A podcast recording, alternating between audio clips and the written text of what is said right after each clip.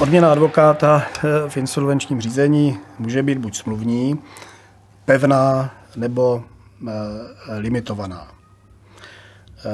V naprosté většině případů se klient s advokátem dohodne na smluvní odměně, tedy na podmínkách, za kterých advokát v insolvenčním řízení pracuje. Nejčastější je hodinová sazba.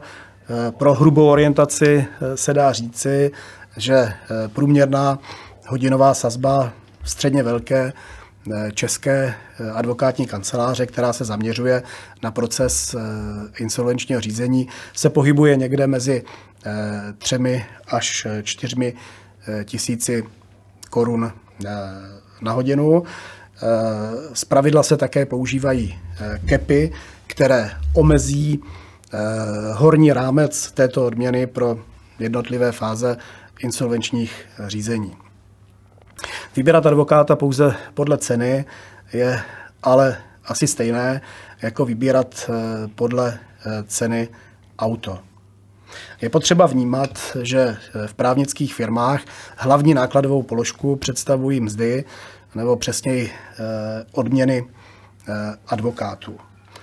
Je tedy důležité, kdo konkrétně pro klienta v rámci insolvenčního řízení pracuje, případně jaké je složení týmu z konkrétní advokátní kanceláře, která je na tu věc nasazena. Seniorní advokáti mají více zkušeností a jsou dražší, juniorní advokáti mají méně zkušeností a jsou levnější. To se samozřejmě promítá do ceny.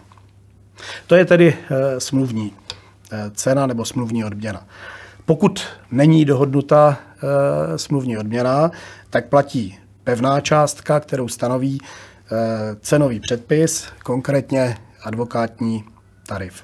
No a poměrně nově se můžeme setkat na půdě insolvenčního práva také s limitovanou cenou. Insolvenční zákon po jedné z jeho novel zavedl limit na cenu za sepis návrhu na povolení oddlužení.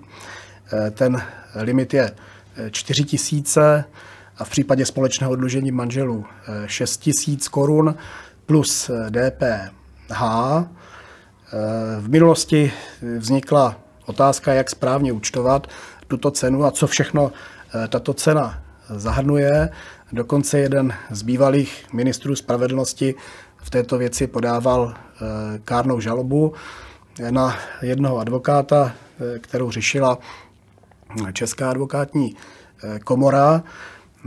Tam se řešilo, jestli tedy ta limitovaná cena zahrnuje vše nebo jen něco.